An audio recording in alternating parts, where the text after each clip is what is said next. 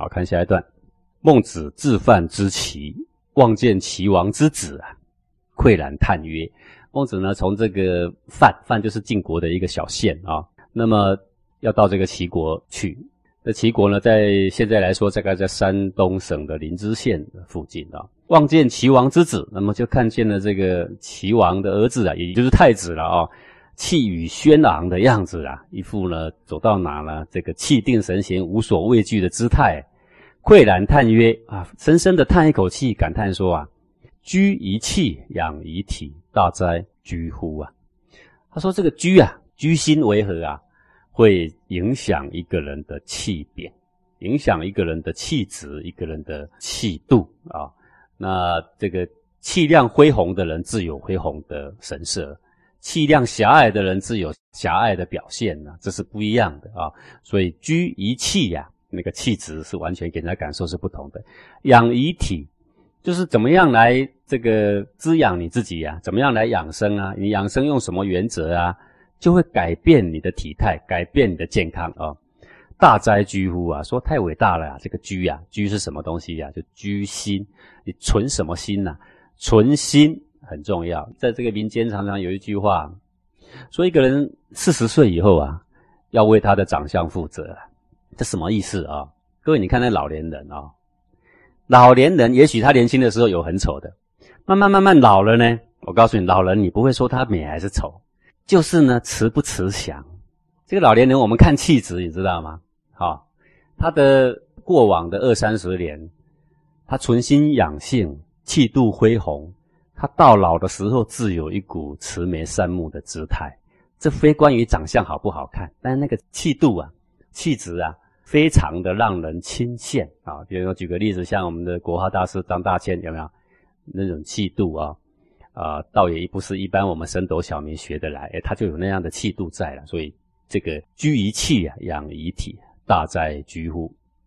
夫非近人之子与啊，说不都是人的儿子吗？对不对？孟子曰：王子公事，居马衣服，多与人同。说这个王子啊，他为什么看起来这么样特别气宇轩昂啊，气定神闲呢？到底为什么会这样？说王子的公事，居马衣服，多与人同。你看他的公事跟别的小国家的王子公事也相同，居马也相同，衣服也相同，多与人同是说跟别的国家的王子差不多。这多与人同指的并不是平民百姓啊。而王子若比者，而这个王子特别感觉气宇轩昂，其居使之然也。就他的存心，他的居心使他变成这样的。为什么？因为当时的齐啊，就是霸王啊。今天虽然是这么多的国家啊，每个国家都有诸侯，诸侯下面都有这个太子，对不对？这些太子聚会的时候呢，这个霸主的太子啊，特别显得一副无畏无惧的样子，而那些小国虽然也有太子啊，就显得一副居居憋憋的样子啊。这个是也是势必然的。所以这个孟子呢，看过那么多的这个王子太子啊，就这个人特别气宇轩昂啊，他才在感叹啊，说啊，说大哉居乎！说这个居心影响一个人啊，未免也太大了吧。况居天下之广居者乎？你想想看，他是齐国，当时是诸侯国里面最大的，他是霸主的一个太子，只是心量有齐国这么大，气宇呢就跟别人不同。何况是那一些日日以天下为广居的那一些圣贤呢？各位，圣贤他不拘碍于一个乡、一个邻、一个里，他也不拘碍于一个小小的自己的国。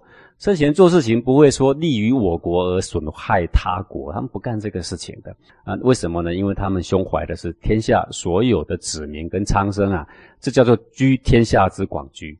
他住在天下最宽阔的地方，因为他没有疆界的限制，没有肤色的限制，没有男女的限制，老幼的限制，他没有这些限制跟执着，念念以天下的苍生为念。那这种人的气宇又该如何呢？鲁君之宋，忽于迭轍之本。有一天呢，鲁国的国君啊，到宋国去，忽于迭轍之本。这个迭轍呢，就是宋国的一个城墙啊，城门的名啊，叫迭轍之门。那么这个宋呢，大概在现在的河南商丘附近啊。这个守者曰：此非吾君也呀，何其生之是我君也呀！这个鲁君啊，到宋国去，那么在要进城门之前呼喊那个守城的人，然后那个守城的人一听，他说这个明明不是我的国君啊，不是我的宋军啊，因为他是鲁军嘛，对不对啊？那这个人啊不是我的国君，为什么他的口气这么像我的国君呢？此无他，居相似也。说这没有别的，就是居心相同。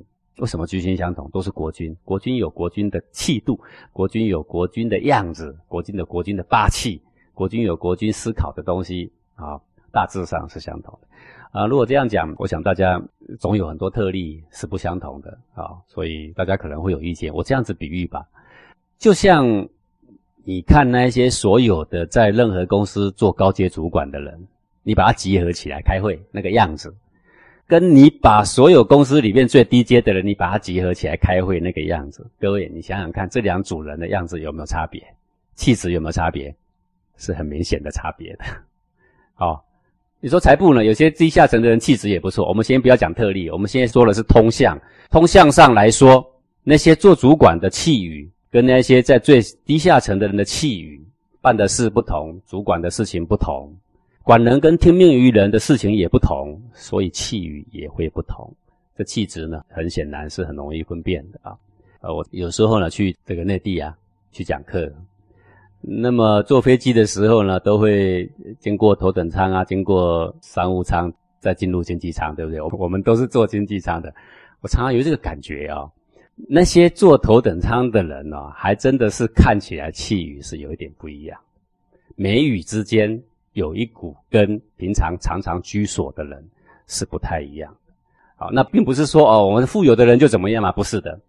各位，你说齐国的王子啊，他是富有就怎么样嘛？不是的，我们不是讲他富不富有这个问题，是讲说他的居心的问题。好，当他的气宇够宽阔，当他担心的事情少的时候，就会有一个气宇宣扬的样子。好，这章是在说居心有多广，对于一个人的心性影响是很大啊、哦。这个居于气啊，气又有关于体啊，所以呢，在形体上也会出现一些征兆。那么孔孟呢，一生精力都放在这个为天下苍生而努力而奔波啊，虽然最后呢没有这个看到他所经营的世界大同，但是最后仍然成为至圣。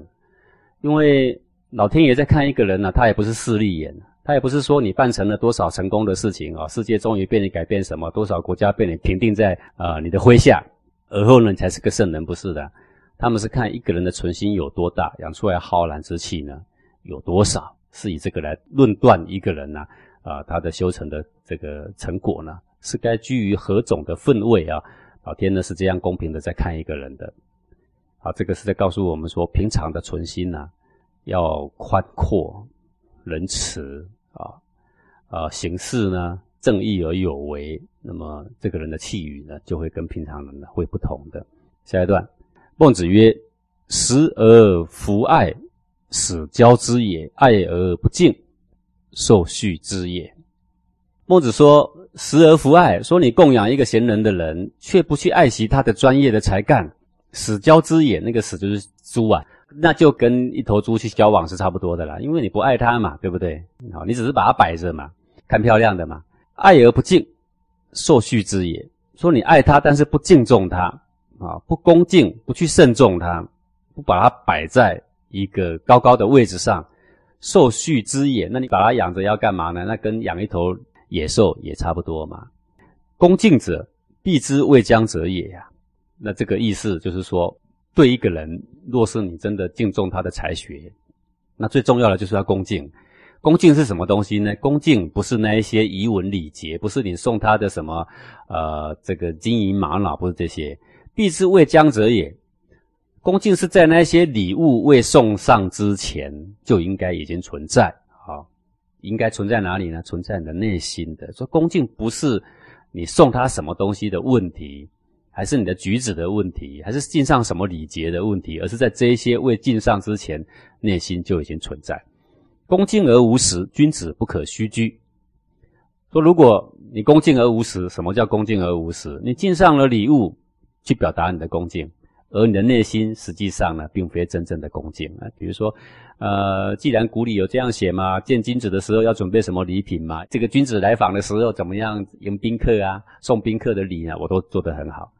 啊。但是人内心其实是想说，这个人来我的国家呢，会增加我国家的声誉。我养几个君子呢，养在这，其实我不想让他做什么，我也不想让他发挥什么才学，他只要听我的就好了。但是我要让天下的人知道，说我能够养贤，有这个英名啊，能够落在我身上就可以了。这个叫做恭敬而无实。恭敬而无实，君子不可虚居啊。说如果他有恭敬之名，无恭敬之实，然后聘请我们去了，那么君子呢就不必受那一份礼物或虚名的拘束，而虚应故事。而你在那一边呢，跟他虚应故事，然后呢，他对你也很好，然后你回应的也很好，然后一住呢3-2年，然后什么事也不干啊，然后他对你呢也常常给你送礼，就是养着你，然后呢把你当什么养，把你当那个猪一样养，当宠物一样养。实际上呢，他并不是要用你，所以君子不可虚居，那你就应该走开，随时可以走。这个就是为什么孔孟到哪里啊？你各位你仔细看看这个孔子演义啦啊，还是看一看这些东周列国志啦，你看一看这些历史，不是没有国君要演孔子，也不是没有人要用他，好，要让他当官啊，甚至于把俸禄摆出来的都很多，在历史记载里面，要给孟子的俸禄到10万钟的哈，很多很多了啊，等于是所有的这个贵戚之最了啦啊，但是他还是推辞了。所以很多人认为这个孔孟到处都是要求俸禄的，其实都不对，因为你把这些文章整个都看完，他有太多时间、太多机会，他可以拿到好高的俸禄啊，为什么不要？因为他认为君子不可虚居啊，在这里跟你虚应故事、浪费青春啊，那我学这些圣贤学说要做什么？要怎么样对得起这些学说跟这些天下的苍生啊？啊，说的是这个意思。所以谁说这个孔孟啊是虚应故事的呢，还是注重表面的这些礼节呢？其实不是，就是内在这一份诚心呢是最重要的啊。下一段，孟子曰：“形色，天性也；为圣人，然后可以见形。”这个孟子说啊，形色是天性了。什么是形色？肢体举止就是形，喜怒哀乐就是色啊。说肢体的举止，还有你的喜怒七情，这些都是天性的范围内啊，那这是什么意思呢？这个形体啊是道所生的嘛，是天所赋的，对不对？天用这个天道，用天性赋予给你，造了这个人形，而后呢给了你的性，给了你的情，所以我们有举止，我们有七情，那就应该要有举止跟七情的正常的表现。老天爷生你这个人，该不会是都毫无用处吧？那如果毫无用处或不应该有七情的表现，那么老天造人的时候就造一个老 K 脸不就好了吗？也不要笑，也不要哭，也不知道哀伤，也不知道愤怒嫉妒，那不就好了吗？对不对？那么道呢，道是一股气啊，气有各种神妙的变化。那人呢，人是为天地之心，具足了道的这个所有的一切的形象，具体而为啦。好，你把道形容成大海吧，人呢就像一滴水吧。大海有什么？那滴水虽然是小了一点啊，但是它就有什么啦，里面的水性呢是一致的。那把道化为形体而可见，那个道呢应该长什么样子呢？就是人的这个样子啦。所以呢，我们人的七情，我们人的形体都含着天性啊。那现在的差异问题只在于说，你怎么样顺应这个天性而把它发挥得淋漓尽致，而不要受这个形色之累，不要把它给误用了，不要把它给走入羊肠小径了。为圣人，然后可以见行。只有圣人可以见行啊！什么叫见行？这个见就是走啊啊！什么意思呢？发挥的淋漓尽致叫做见，实践的见啊，踏实的去走，踏实的去发挥，踏实的去应用，就叫做见。只有这个圣人内外通明，能够尽形色的天性，尽七情的天性，完整的呈现身心性灵所应具备的本真跟尊严。只有圣人不会被形骸所累，不会被七情所累，他不愧对于上天所赋予给他的这个形骸啊，不愧对上天所赋予给他的这个性命，所以叫做圣人，而后可以见形啊。简单的说啊，真正对我们这个生命无愧的就是圣人了。我们为什么有愧啊？我们把一身的精气神弄得凋萎残缺不成人形，对不对？我们把纯净的心性弄得污秽不堪，对不对？好，这个事情可以取大而舍小，我们呢弄得取小而舍大，对不对？把这个枝叶顾得看起来不错，然后根本根都断了，那枝叶又可以存在多久？啊，这段呢是在说道呢就在我们一生之中，人呐、啊、是天地之心，人是天地的形象啊。那么圣经不是这样说吗？上帝按照他的形象啊，然后做了人，对不对？啊，大意就是如此了。